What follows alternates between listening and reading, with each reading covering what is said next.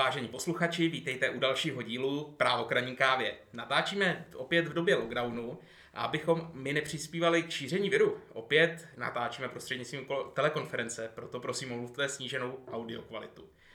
A koronavirus bude tématem též dnešního vydání. Budeme se bavit o odpovědnosti za dnešní stav, zejména pak za škodu, která vzniká v důsledku pandemie a protipandemických opatření podnikatelům. Ve studiu je se mnou virtuálně Petr Bezouška, odborník na civilní právo, specializující se na odpovědnost. Vítej Petře. Hezký dobrý den, tobě Martine i všem posluchačům. Tak. Eh, no a na začátek hned na ostro. Vláda vyhlásila nouzový stav a opět eh, vydává krizová opatření jak na běžícím pásu. A tato krizová opatření opět omezují či dokonce znemožňují výkon podnikatelské činnosti. A mají tito podnikatelé právo na náhradu škody, která jim v, těchto, eh, v důsledku těchto opatření vznikla? No Martina, to je hodně těžká otázka. Začínáš opravdu na ostro, ale ten můj pohled, který je sdílený i mezi těmi odborníky na náhradu škody, tak je takový. Ten krizový zákon je opravdu postaven velmi vstřícně k náhradě škody, která vzniká v důsledku těch krizových opatření. No je to vidět i na tom procesu přijetí toho zákona, protože vláda nejprve někdy před tím rokem 2000 navrhovala nějaké omezenější právo na náhradu škody, ale ve sněmovně to pak bylo přepsáno a vlastně zůstala tam jenom ta velmi široká klauzule, která zakládá tu objektivní odpovědnost státu. Mm-hmm. A de facto se dá říct, že vychází z myšlenky, že když někdo ve veřejném zájmu je nucen obětovat nějaký svůj soukromý statek, což tady v těch případě těch podnikatelů rozhodně tomu tak je, mm-hmm. tak mu má být poskytnuta nějaká náhrada. Ono, ta krizová opatření vlastně můžeme nahlížet z různých aspektů a různě dělit. Některá zasahují úplně nás všechny, třeba ty povinnosti, které se týkají roušek nebo zakrývání úst, mm-hmm. nebo nějakého volného pohybu, že ho nesmíme chodit ven v noci a podobně. A pak jsou opatření, která zasahují jenom určitý segment. Takže to se týká právě těch podnikatelů, kdy třeba restauratérům řekneme, nesmíte mít otevřeno až nějaká výdajová okénka, nebo nějakým prodejcům řekneme, nemůžete mít eh, otevřenou provozovnu, můžete maximálně prodávat přes e-shop.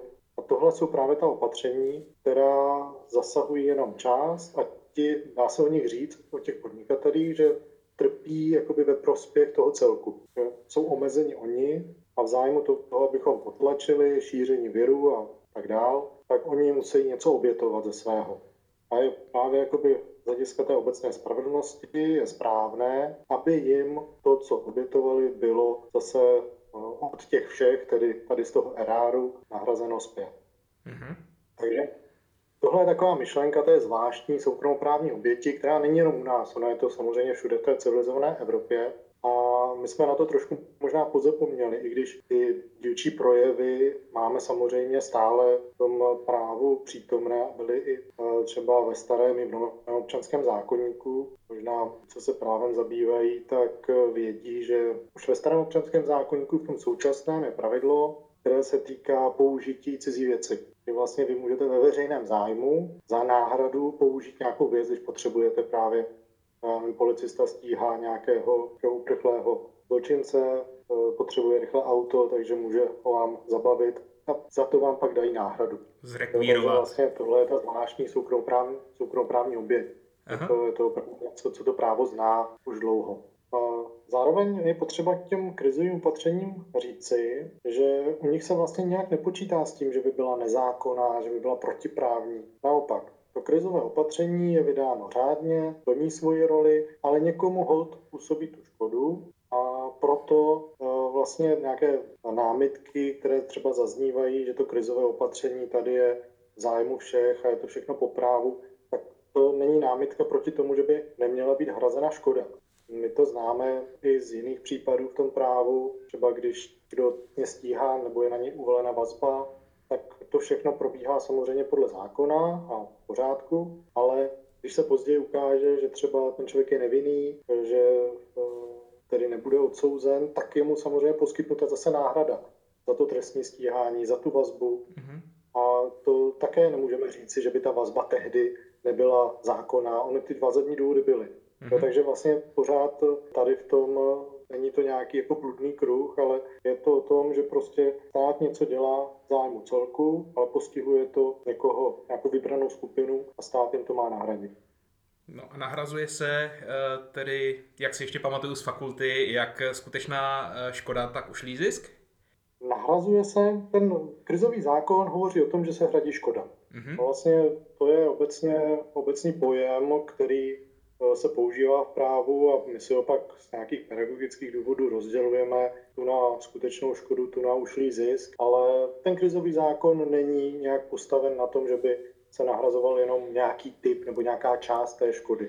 Já se vlastně ptám na to, eh, že vláda eh, se zdá má na to trochu jiný pohled a tvrdí, že ušlý zisk se v žádném případě nemá nahrazovat podnikatelům. O co své tvrzení opírá? Ten výklad znám. Já jsem měl k dispozici materiál ministerstva vnitra, kde se vlastně toto objevilo. A, ale podle mě je to hodně účelové tvrzení, které nemá vlastně žádný reálný základ. A chybí v něm i nějaká elementární právní argumentace. De facto jsou to jakoby dvě tvrzení. První je, že ten krizový zákon byl psán na řešení povodňových krizí a že nikdy v těch situacích se ušlý zisk nenahrazoval. Jenomže ten argument je hodně mimo, ten zákon samotný je psán hodně obecně, o povodních tam nic není. A to, že nikdo doposud nežádal ušlý zisk, je spíše důsledkem toho, že tu vlastně nikdy nebylo krizové opatření, které by způsobilo ten ušlý zisk. No, když to vezmeme na ty povodně, tak když podnikateli provozovnu zatopila voda, mm-hmm. tak je jasné, že nemůže chtít náhradu po státu, protože to není o tom, že by nemohl podnikat v důsledku nějakého opatření, ale tu, eh, tu škodu mu způsobila ta povodeň. No, takže vlastně tehdy se ta náhrada škody soustředila na něco jiného, zejména na ty případy, kdy se použila nějaká věc eh, k odvracení nějakého nebezpečí a podobně. Druhý argument, který si, o druhé tvrzení, které se objevuje, je, že ten krizový zákon je veřejnoprávní předpis a proto se nenahrazuje šlý zisk. Což zase nemá nějaký reálný právní základ, protože eh, dlouhodobě u nás vlastně o těch nárocích eh, podle krizového zákona rozhodují civilní soudy. Z toho už lze mhm. dovodit, že ta praxe je prostě jiná. Eh, civilní soudy tady rozhodují o soukromoprávních nárocích. No a můžeme také vedle toho postavit zákon 8298, který se týká náhrady škody způsobené nezákonným rozhodnutím nebo nesprávným úředním postupem.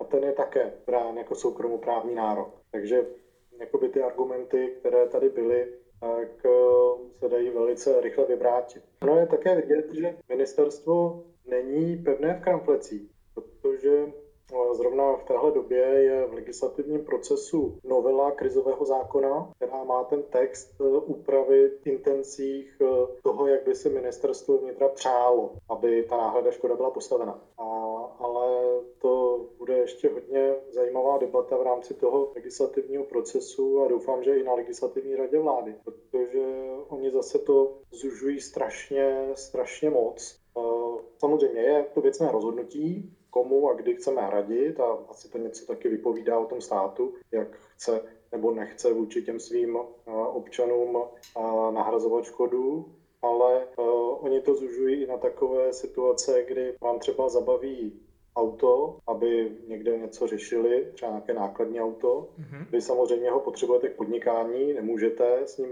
dosahovat toho zisku, oni říkají, ani v této situaci vám ten ušlý zisk nenahradíme, což už mě teda jako přijde hodně přes čáru. Ale to je zatím v legislativním procesu a uvidíme, jak to vůbec dopadne. To je docela zvláštní, protože o tomhle tom místo předseda vlády eh, pan Hamáček mluvil někdy z jara, že vlastně tak, jak je krizový zákon v tuto chvíli koncipován, tak tou škodou myslí právě takové to zrekvírování bagru, kterým potom uh, při záplavách seriou odvodňovací kanály, ale uh, že ten zákon, tak jak je psaný, je vlastně psán na povodně a neměl by být aplikovatelný na pandemickou situaci a na pandemické krize. Uh, Sám si říkal, že ten zákon je opravdu benevolentní k náhradě škody. Nemá v tomhle s tom náhodou pan Hamáček pravdu? Jak se vlastně vypořádá s tímhle s tím argumentem? Tak on právě vycházel z těch analýz, co mu poskytlo ministerstvo vnitra, nebo v úzovkách analýz. A nebylo to sám, on to říkala to ministrině Schillerová a slyšel jsem to z úst eh, ministra Havlíčka, a, mhm. ale to jsou přesně ty argumenty, které nemají jakoby oporu v tom zákoně. oni mají nějakou představu, co by asi jako chtěli nahrazovat toho bagru. Oni si myslí, že jakoby, tou škodou bude částka odpovídající nějakému nájmu, nájemnému, za to, že ten bagr po nějaký čas používají. Ale, jak jsem říkal, podle mě to jsou argumenty, které neodpovídají tomu zákonu. Prostě on hovoří o tom, že jakmile vznikne škoda v důsledku těch krizových opatření, tak se má nahradit, nějak tu škodu neomezuje a i ta dosavadní praxe vlastně usvědčuje z toho, že ten postup tady byl vždy takový a nějak se, a nějak se tedy tohle nezmění do budoucna.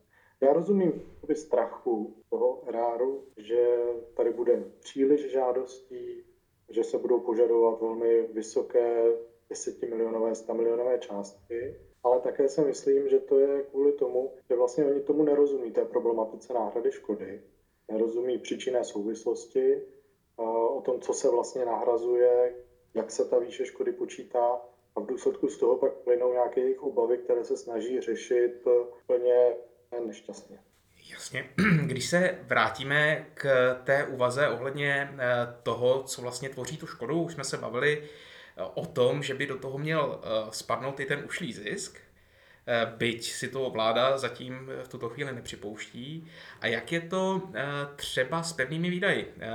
Škoda, která vznikla, vznikla v důsledku toho, že jako podnikatel platím nájem, platím mzdy zaměstnancům a podobně a zároveň tyhle ty lidé nemohou vykonávat svou činnost, nemůžou pro mě pracovat, stejně tak nemůžu v té restauraci třeba hostit eh, desítky lidí, jak jsem byl zvyklý celou dobu.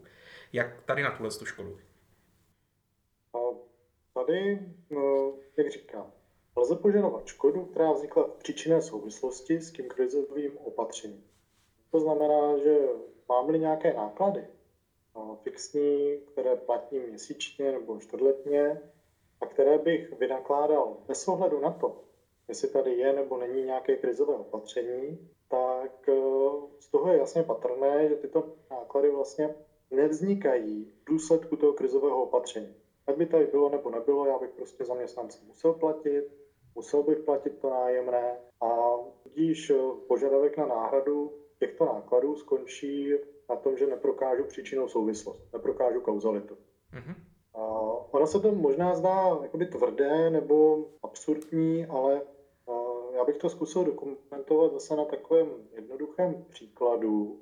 Vezměte si třeba hospodu nebo restauraci, krátce otevřená, ještě není nějak zavedená, takže ona vlastně nemá, negeneruje žádný zisk, spíše je to zatím, že to dotuje z nějakých vlastních prostředků, snaží se, snaží se na tom trhu prosadit a je tedy ve ztrátě, ať už nějaká pandemie tady je nebo není, ať už jsou tady nějaká krizová opatření nebo nejsou. Mm-hmm. Takže nemá žádný zisk, ze kterého by hradil ty fixní náklady. Přesto ty fixní náklady samozřejmě má.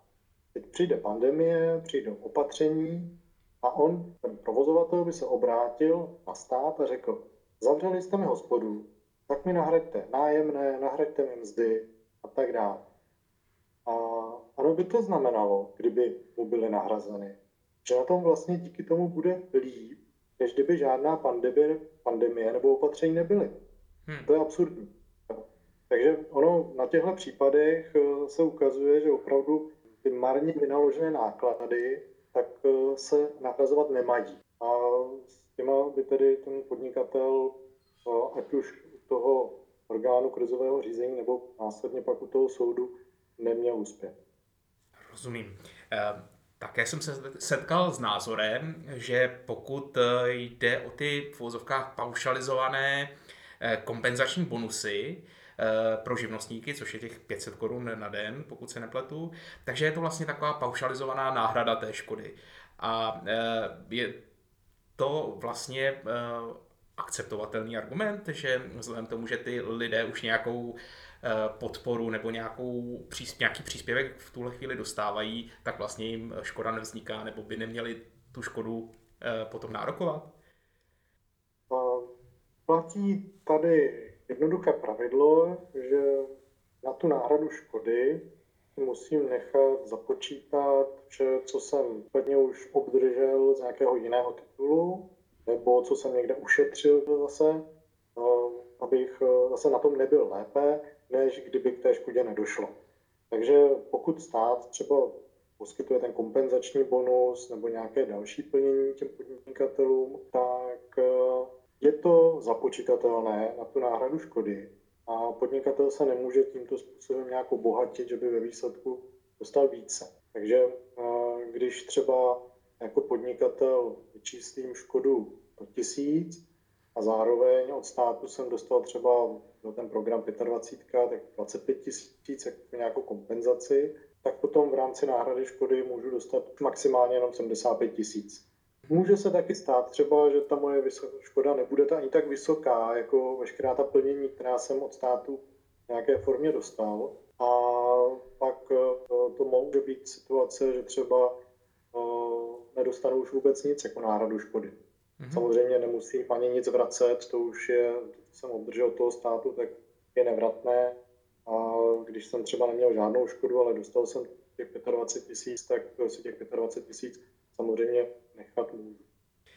Rozumím. A pokud jde o uh, ty žádosti o náhrady škody, uh, dokdy a komu bych je měl vlastně nanárokovat? Ten zákon je postaven obdobně, jako je zákon 8298. Mm-hmm.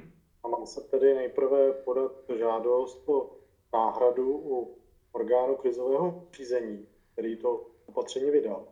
Mm-hmm. Takže v tomto případě ta krizová opatření vydává vláda a prakticky by tedy mělo být eh, eh, adresováno eh, vládě České republiky, ale tím, kdo to bude reálně řešit, tak bude ten úřad vlády, který zajišťuje ten aparát pro tu vládu. No a musím si pohlídat lhuty. Ta opatření, která tady byla vydávána na jaře, tak tam už ty lhuty de facto uběhly Teď jsou opatření nová, tam ty lhuty se nám zase rozběhly znova, protože základ je, že to musím podat nejpozději do 6 měsíců od okamžiku, kdy jsem se jako poškozený o škodě dozvěděl. Nejpozději do 5 let od vzniku té škody, ale ta objektivní lhuta asi nebude tady tak důležitá jako ta subjektivní 6-měsíční. Mm-hmm. No, pokud potom eh, se eh, obrátím na ten úřad, on nemá nikde stanoveno, dokdy by měl o tom rozhodnout. Existuje metodika, kterou si vypracoval, myslím, veřejný ochránce práv ve stavu k tomu zákonu 8298, jak tedy postupovat. Tady si myslím, že by se mělo postupovat analogicky, že teda bez zbytečného odkladu by ten úřad měl jednat a rozhodnout. A pokud to rozhodne negativně, tak potom mám standardní žalobu na soud a věc se bude řešit v klasickém soudním řízení. Ještě možná bych tady dodal k, té, k zachování té lhuty. Moc bych nečekal, protože je to vázáno, ten běh té subjektivní lhuty na to, když jsem se dozvěděl o škodě. Ano. Přičemž nemusím znát celou její výši nebo rozsah té škody. Opravdu stačí, že mi vzniká, což zpravidla vím už ten první den toho opatření, kdy jsem musel zavřít. A tak nějaká jako procesní opatrnost velí počítat s tím, že z toho prvního dne toho opatření mám těch 6 měsíců na to, abych požádal o náhradu škody. No a jak v takovém případě tu škodu vyčíslím? No, já samozřejmě u vyčíslování té škody budu v dost prekérní situaci. Aha. A to nejenom kvůli tomu, že vlastně vzniká jakoby do budoucna, Aha. ale uh, také kvůli tomu, že je tady jeden problém a to je, čemu já vlastně mám určovat, nebo co má být tím, řekněme, tím uh, referenčním ukazatelem toho, jaká mi vlastně vzniká škoda. Zase uvedu to na příkladu. V roce 2018, 2019 uh, dosahuji uh, zisku 100 tisíc, 200 tisíc, a v roce 2020 eh, po těch opatřeních dosahuje zisku 10 tisíc. A tady se nedá říci jednoduše, že eh, mohu jenom odečíst z té standardní částky, kterou jsem dosahoval.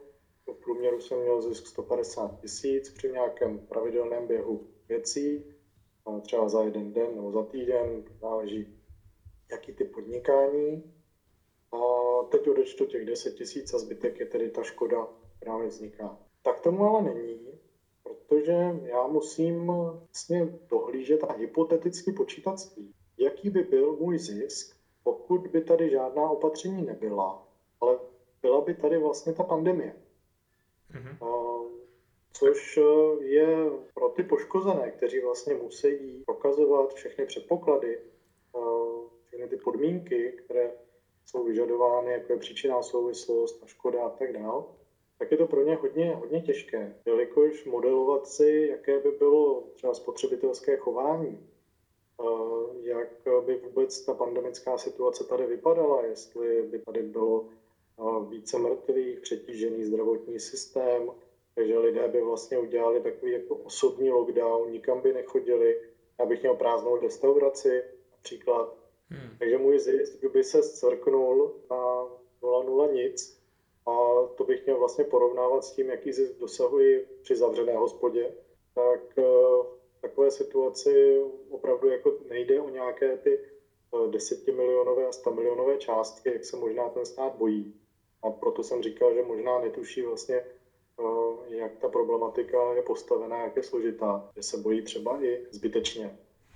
Tak tady v tom případě eh, to břemeno důkazní může být pro ty poškozené velice složité. Samozřejmě oni budou mít nějaká data svých účetních denníků a podobně, budou vědět, jaký zisk měli za týden, za měsíc, jde to nějakým způsobem kalkulovat Máme určitá, řekněme, zlehčující opatření v rámci toho dokazování, kdy ušlého zisku se bere pravidelný eh, zisk, který by byl v rámci daného, eh, daného oboru dosahován. A nemusím tedy prokazovat konkrétně ten ušlý zisk. Máme eh, paragraf 136 v občanském soudním řádu, který umožňuje v nějakých prekérních situacích, aby výši škody určil soud bez toho, aniž by byla přesná výše prokázána. Ale přesto říkám, pro toho poškozeného, který se tou cestou vydá, eh, tak eh, všechno, co musí prokázat, eh, je toho opravdu hodně a není to nic, nic jednoduchého.